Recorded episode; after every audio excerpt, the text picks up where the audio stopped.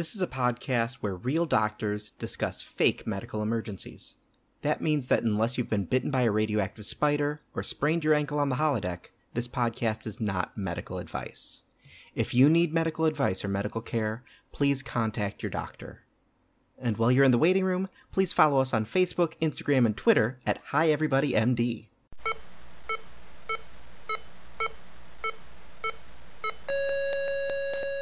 Hi, everybody. I'm Jackson Bain. I'm Johnny Kolosinski. You might remember me from such podcasts as There's Something About Barry, the erotic fan fiction of Barack Obama's presidency. Uh, this is Hi Everybody, a bad medicine podcast. I broke Jackson this time. Horrible. so horrible. I broke Jackson. Uh, this is a podcast where every week we discuss bad medicine in television and film, what they get right and what they get wrong in portrayals of medicine. And look who's back. It's Greg Winter. Once again, we have Dr. Greg Winter. Hi. Uh, Hi, everybody. Doctors Jackson and Winter, what are we going to be discussing uh, in this episode? So, we're going to be discussing Seinfeld, but more importantly, season 4, episode 20, The Junior Mint. Yes. Uh, Greg, do you want to set this episode up? Um, Or how we got to where we are right now? So in this episode, uh, someone that Elaine had been dating has some injuries in the hospital. He has to get an operation, and uh, chaos ensues as nothing happens. Yeah, I mean, it's they said it was something about him needing a splenectomy, and I had a lot of questions about the splenectomy part. Okay. So, what does your spleen do, first of all? For those of us who aren't doctors in the room, like only me and Iggy the cat. What the, your spleen does is it does two things. One, it filters out bad blood cells, but it also can help with infection, like encapsulated organisms, like um, pneumococcus is one of the big ones that you need to uh, filter out. So uh, that's why you, people who lose their spleen through injury or sickle cell need uh, that Prevnar vaccine to prevent getting infected with that type of organism. Is so that why Taylor Swift has bad blood? Because she doesn't have a spleen? I am so frightened. ah, so terrible. Um, there's Horrendous. there's a few things your body can live without. You can live without a spleen. You can live without an appendix. You can live without Jake Gyllenhaal. Oh, no, no, you, cannot. Donnie Darko is amazing-ish. Just don't watch it again. Yeah, it's a, it's a one time view only.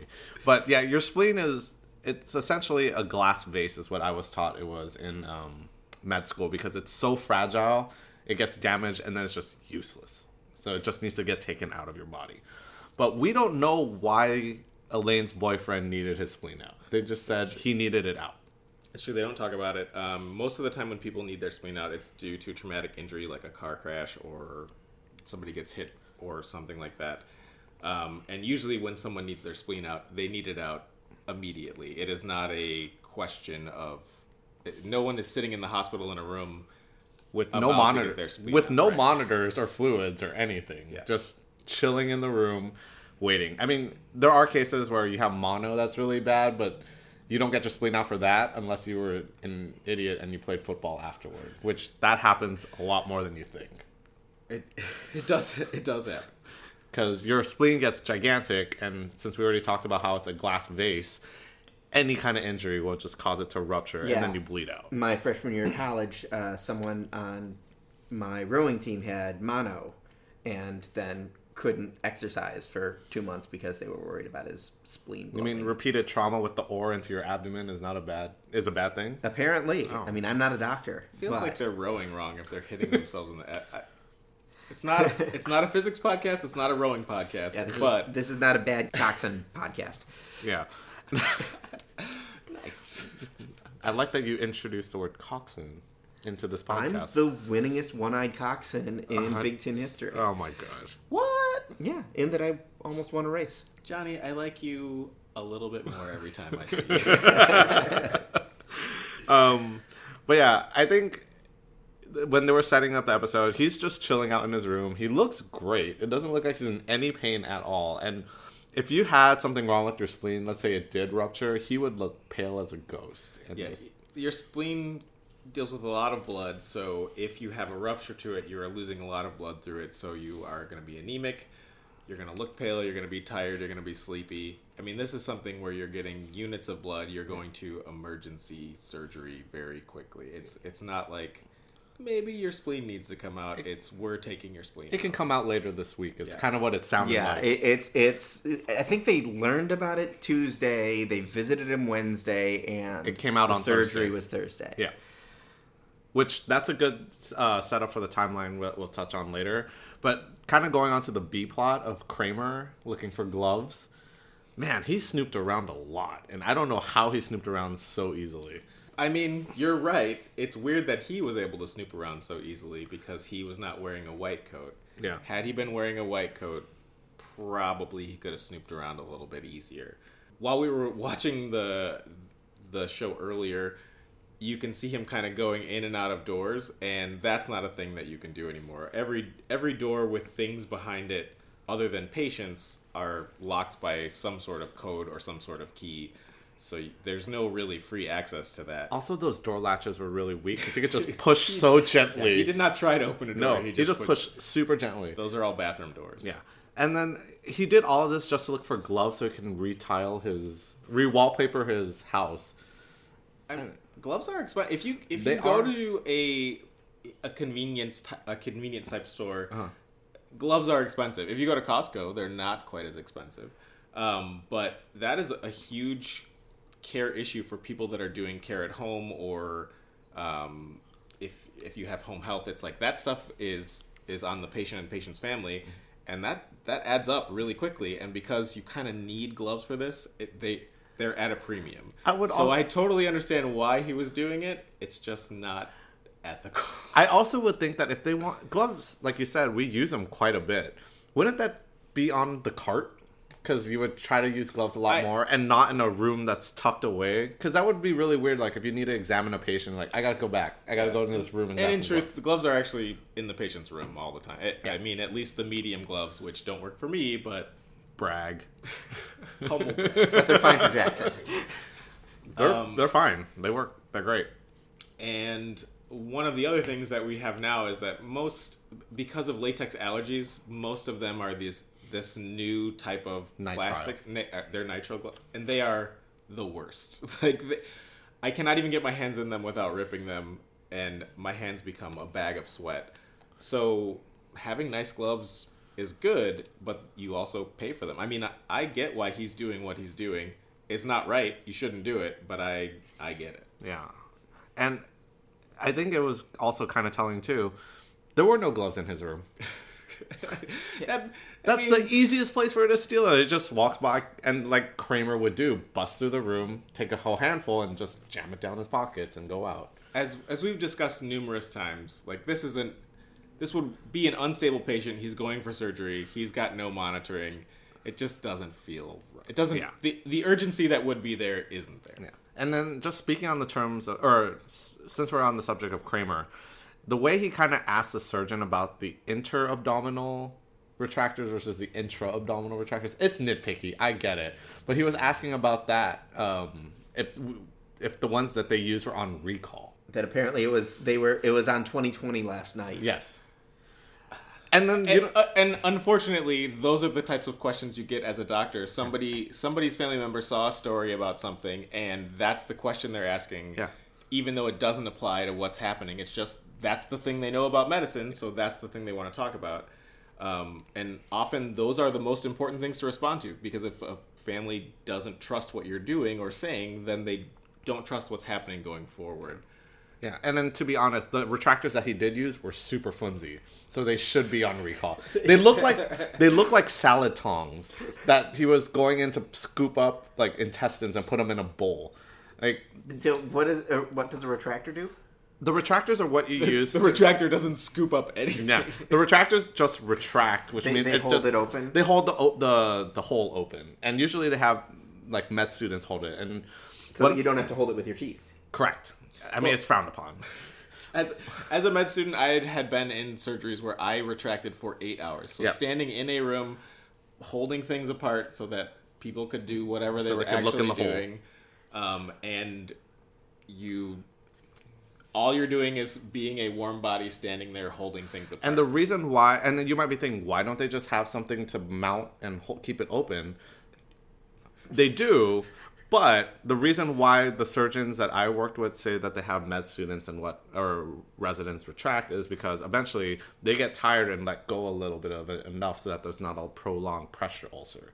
Because if they use um, just like a, a brace or something like that, that pressure ulcer stays for too long and they don't the the healing and the recovery isn't as good. So they have med students hold it wide open. As a person who gets tired, you have To a tendency to readjust, Yes. and so then you save some of that stress Pressure on the skin. Yeah. Kids listening at home, don't let anyone tell you that a career in medicine isn't 100% glamorous all the time.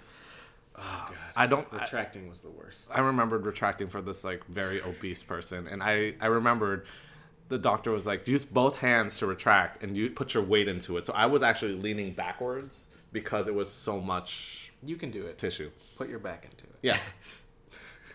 I, I wish I remembered who sang that song right now so I can quote it, but I can't. I think it's Ginuwine, but I don't know. Um, Link in the show notes. yes. we'll link it in the show notes now. Um, so the, but yeah, usually they look kind of like scoops. Um, that's probably the second scoop reference we made in this mm-hmm. podcast. But it usually looks like scoops, and you kind they're very strong steel that kind of hold them open. Uh, and I mean, they're just I, they're different retractors based on what you're retracting. And as a medical student, you spend a lot of time in surgical suites holding things back so that people have a clear view of what they're doing. It's probably why I'm not a surgeon right now.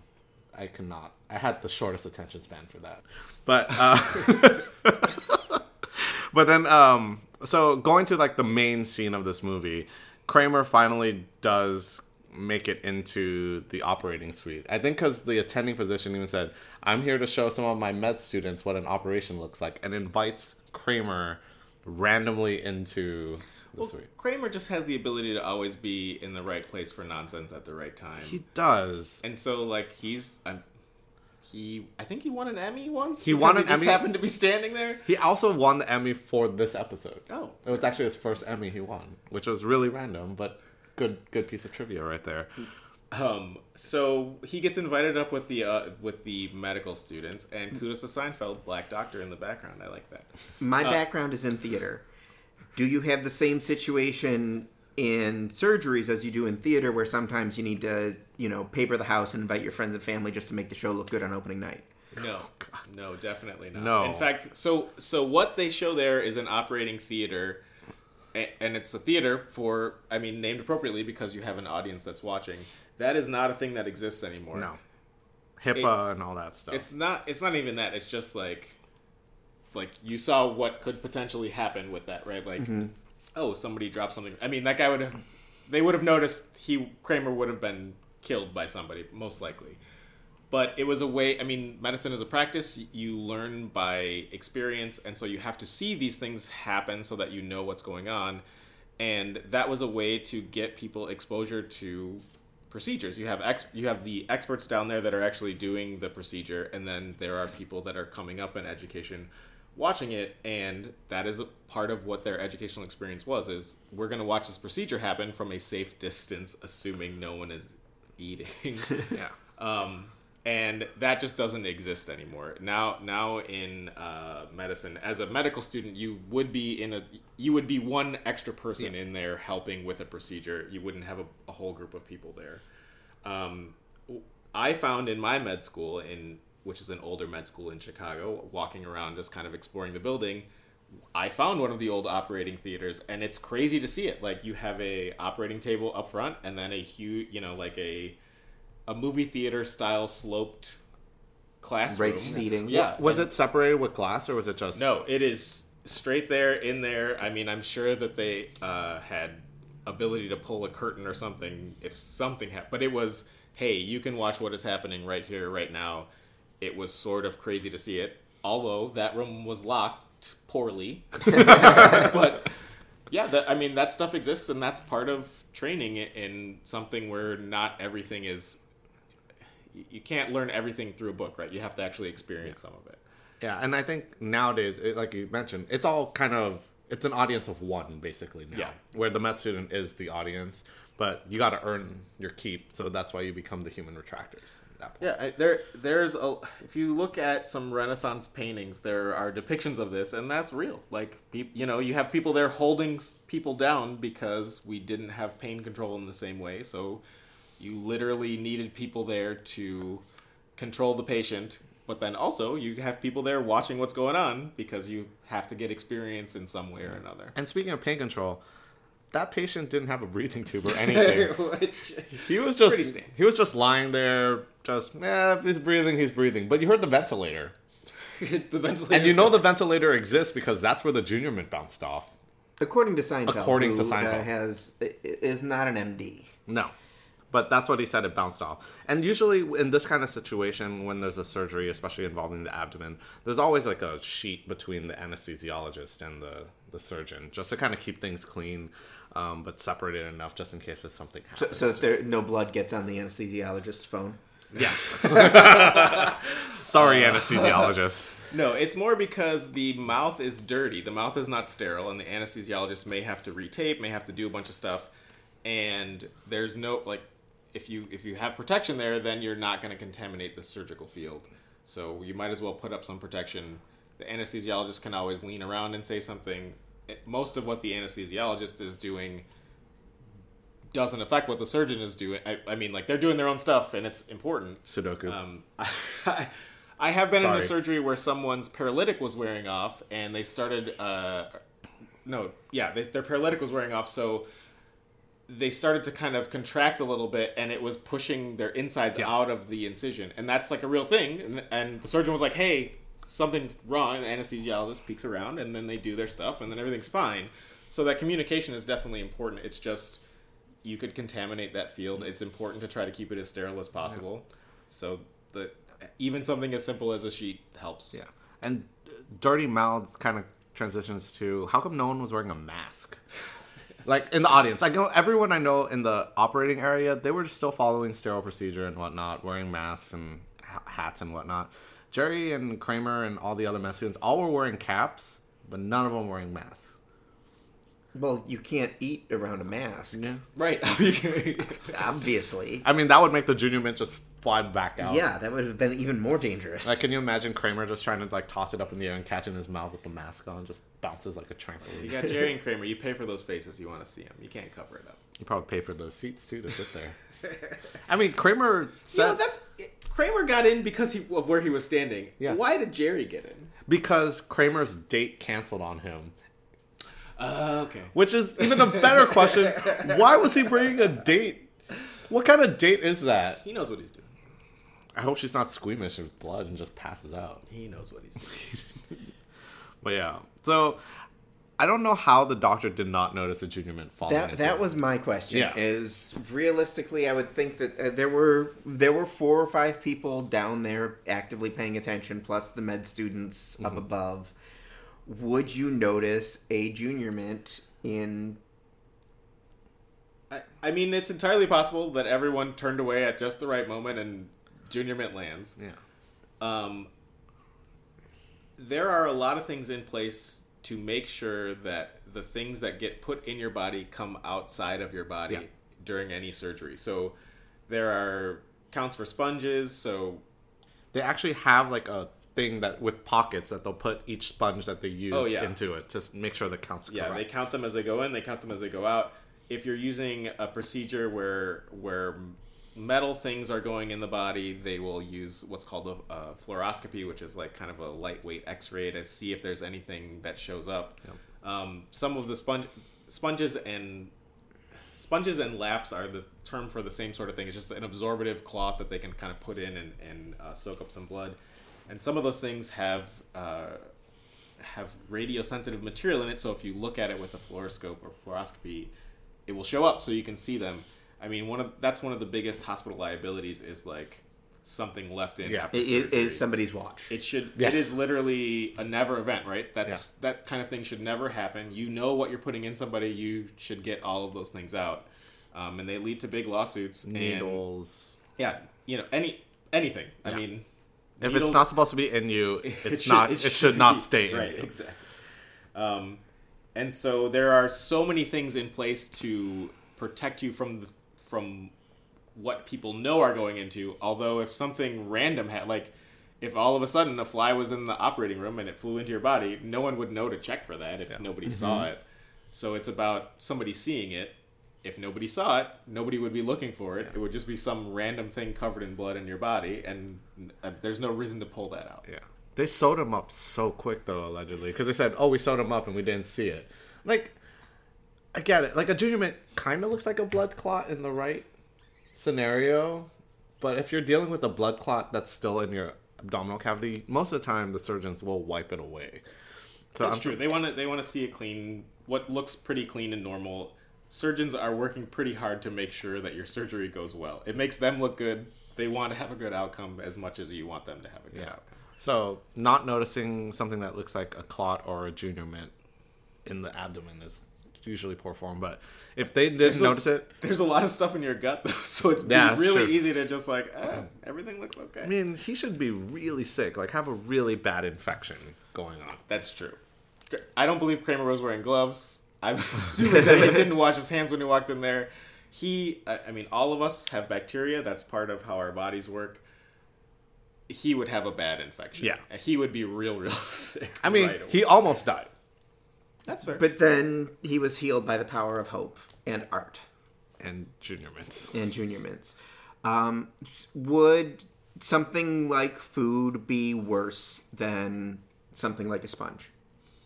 It depends, really. I, I don't. I, I mean, this is speculation, but yes. so I mean, This is speculation, but 100% definitely. Well, food has stuff Germs. on it, right? Like food is covered with germs. So a, a sponge that they're using to, to help stop bleeding in your body that is presumably sterile. Like anything that goes into you or touches you during an operation Better has be been sterile. boiled and sterilized and a whole bunch of stuff so that it doesn't increase your risk of infection. If you brought food in, I mean, food has got like it, the second you touch it, it has your germs on it. Let alone whatever other germs are on it. It so, is. Junior mints are the germiest of foods. it looks like a little poop. it does look like a little poop. Um, but yeah, I mean, like you, that that would certainly lead to an infection. Whereas, whereas leaving something in somebody might lead to other problems for other reasons. Unlikely to be an infection, just un. It, that would be a problem. Food would be a huge problem. That's why they don't allow food in the operating theater. That's probably why they don't allow operating theaters. So I'm not, that's why they got mad at me because I brought a big gulp in because it was a really long surgery. Did that really happen? No. Okay, good. no, they'll stop you like the minute you get to the, the locker room. oh yeah, they would not even. Those are those, those are long surgeries. I I fell asleep doing uh, doing retraction on someone as a med student, Same. and yeah, because you don't you're sitting there It's being so silent. It's boring. boring. No one is talking to you because That's you're how a I med got student. I got smacked because of that. and also, I did not get kicked out of that surgery. They were like, "Hey, wake up!" It's like, okay, my my attending medicine is tough. my attending told me you're paying so you can learn. Now wake up and continue retracting. Right now, now wake up, and I won't teach you anything. Yeah. It was a long, long day. That It was a 12 hour surgery. that is incredible to me that that both of you did, which means it's Oh, I mean, it's a, on- a common thing that Sur- happens. surgical rotations are insane. I don't know how surgical residents do what they do, Yeah. but it's you know up at the hospital at four in the morning and go home at seven if you're lucky. Yeah. So it's really tough. That's why And neither is- of us are surgeons. It is mentally and physically demanding. yeah. I would not do it. Hence why I did not do it. Yeah. That's why I'm in emergency medicine. Uh, My attention span is too short. so that's why I'm in that one. And I think, kind of just looping back to the episode, one final thing was if we go back to the timeline of his illness and surgery and recovery. So Tuesday was spleen. Uh, he found out he was sick. Wednesday they visited him. Thursday was surgery, and Friday was the recovery day. And he was eating a whole plate of spaghetti right after serious abdominal surgery. that is not accurate. Uh, they a lot of I mean, when you have any sort of bowel surgery, there is bowel rest after it. Granted, the new teaching is you want to get things moving kind of as quickly as possible, but you start clear liquids and you kind of move up from there. Um, sort of the more we learn about recovery, we people do better outside of the hospital. The hospital is full of sick people and germs, so You want to get them out, and to get them out, you need to make sure their guts are working. But you're not starting. But you with don't start with a spaghetti. bolognese. No. no, Do you- definitely not a. Do you know what the first sign is, Johnny, sauce. that we would ask the patient if they're ready to eat? Are you hungry? Nope. Actually, it's if- one of them. It's, when they're passing gas, when they're farting. Ah. Did you fart today? Oh, okay. Looks like you're ready for food. But definitely, Maybe not. some Chipotle. that would also create more farting and other issues at that point. Sponsor us, Chipotle. Um, but that would be the big thing is just you're not going to eat a whole plate of spaghetti after you had such serious abdominal injury. There would be so much vomiting after that kind of thing because your gut's not moving at that point. So that would be a big no no. Also, he had like every single fatty food on there. He had ice cream. Yeah, you go mm, you go real milk. slow, you go real gentle, and, and I mean you can you can move quickly, but it's like meal one is clear liquids, meal two is what's I don't know, like Jellos, Jello. like It's, it's clear liquids followed by more clear liquids, and then like non- Cheesecake Factory. Cheesecake Factory, Chipotle, all you can eat Korean barbecue. That's Yeah. usually the the no. Um, usually you get something bland. Um, that's easy. to Cheesecake digest. Factory. That is something just a burn something right onto Cheesecake Factory right there. Um, but yeah, you wouldn't go that hard, and that's just not a good safe recovery. He'd have a lot of belly pain too, and especially if you're having a, such a serious surgery like a splenectomy, you wouldn't be out of the hospital that quickly either. Like they kind of made it sound like he was on the road to recovery and going to go home pretty quick. No, I- he was he was making dates for Friday. Friday, yeah, he was going to go somewhere, but Elaine had plans at the Poconos possibly, but didn't. Depends on what they were gonna do. Touche. You don't want to pop those stitches. Um, to me, this was so. To me, one of the things that was really interesting about this episode, and it's something that my dad brought up to me. Shout out to Doctor Winter, the real Doctor Winter. Um, if you look at this episode, you see the doctor that they're talking to. He's got a stethoscope hanging around his neck by the earpieces, and that is the way people used to wear their stethoscopes. Um, that that is so that you can quickly put it into your ears and start listening to a patient if something is wrong. If you show up in a room and like, oh, what's going on, you can start doing your job. Um, that is not how I ever have worn my stethoscope in my entire life. My stethoscope has always been hung around my neck in the style of ER, and I I didn't even know about the way that they showed in in this Seinfeld episode until my dad was talking about it. And um, basically, in when ER started as a show, they used that hang around your neck as just because it looks cooler, and it does look cooler for sure. It looks cooler. but also, it makes it hard to use it. It makes Yeah. it harder to doctor.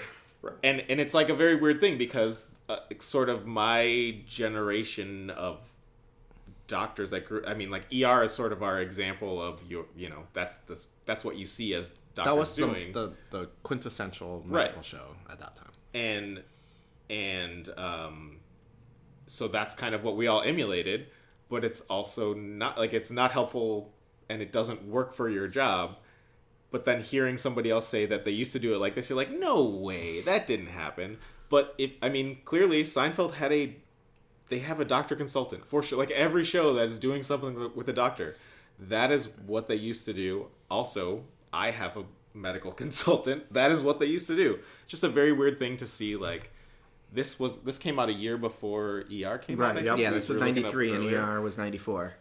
and that make it's like oh you can see a clear transition from the the TV depiction of a doctor from how they wear their stethoscope, which then affected the way actual doctors wear their stethoscopes because we are just as stupid as everyone else.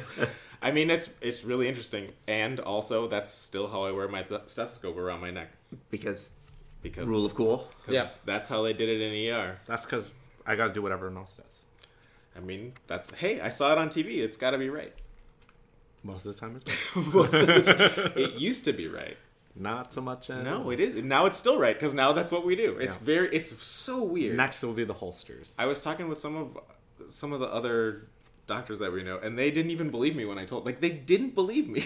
I was like, okay. Gotta probably watch an episode of Chicago Hope or something before ER and see if they still do it in that one. They do. Oh, they. If you if you look anything you see, you will see there. It is it is clipped around their neck. We'll toss a couple pictures of a screenshot of this and some pictures from ER in '94, I will- and I will also compare on our Instagram. And just a side note, it's also really hard to run with the stethoscope dangling like that, though, as we've talked. because it'll just keep no knocking running. you over and over again. But there's no running in the if there's one thing I've learned from from this podcast, it's there's no running in the ER. correct, There's not no allowed. running in baseball either. Yeah. Okay. All right. Wait, no, No. no, Actually, I have one other dumb thing to say. When this came out, I think I was in high. I'm assuming I was in high school. I must have been. That's when I saw all of Seinfeld. The punchline of this is that her name is Dolores, which is a Yeah. Rhymes th- with th- the female so C plot is Jerry doesn't know his girlfriend's name, uh, and uh, she says, "Oh, it rhymes with a female blo- body part." and he's trying to you know suss that out in whatever way he Clipple. can and eventually he realizes it's dolores and when this aired in high school i didn't understand it and i'm Well, that's because Dolores doesn't actually rhyme. it does and it explains some things about my relationships in high school i get it now If you can't find that rhyme.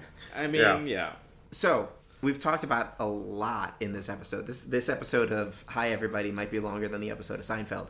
Uh, how would we fix this episode? How would we make it more medically accurate?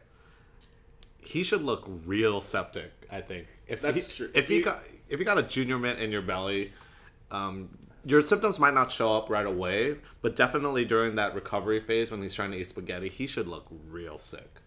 That he be- would he would be he would look real real sick before he started to look better Yeah. Um, also, they wouldn't have been able to visit him before his splenectomy because they would have found out after his emergency splenectomy. There would be more gloves in the room. More gloves in the room. That Kramer probably would just walk out with a box. Let's be honest. And Jerry's girlfriend would have left after he didn't know her. That's accurate. Yeah. You can't not know someone's name. It doesn't work. Yeah. I mean, there's an easier way to find out someone's name. Just introduce them to your friend. He tried He that. did, don't you? Yeah. Clearly, you were not watching. I did not pay attention to that part. Yeah, I, I would. I mean, That's frankly, what- I'd say that there's mutual issues there because Yeah. she doesn't pick up on social cues. Jason Alexander tries so hard, and it he tries without any prompting, and he's just like, "I tried." But yeah, I think there was so there. This was a good, just ridiculous episode of Seinfeld that kind of just sums up the it's about nothing kind of thing. But the junior mints getting brought into the operating suite pretty much just was the big old That's not downfall it, of yeah. the whole thing. If you're having people in the op- in the operating suite, if you're in a place that still has that, which you're not, you're not bringing anything. you are, and you're also wearing face masks Yeah, for it's, sure. It's also impossible to bring someone into like the hospital area without any kind of clearance these days. Like you need your photo taken, they'll scan your ID. It's just impossible to get in. If they were doing this now, it'd probably just be a Twitch stream. Oh god. it probably would be, and they just have enough people watching on there, and then the surgeon at the end would just say, "Support my Yeah. Patreon." Yeah, don't forget to smash subscribe. Smash that, smash that like and subscribe button. Please do that for ours, and then yeah, Yeah.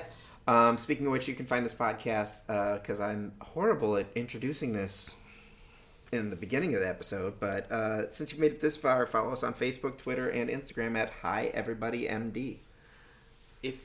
If if people are listening to it and they're at the beginning, they don't need to know how to find it. yeah. It's okay to introduce it at the end. I'll, Yeah. I'll aim for both for you. on that. um, but yeah, please subscribe. Uh, tell everyone who would like about this podcast. yeah.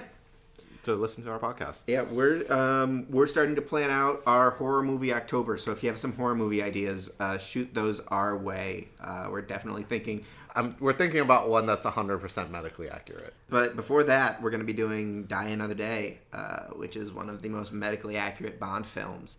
So stay tuned for that one. But thank you for listening. Yep. And we'll see you next week. Yep. See you next week.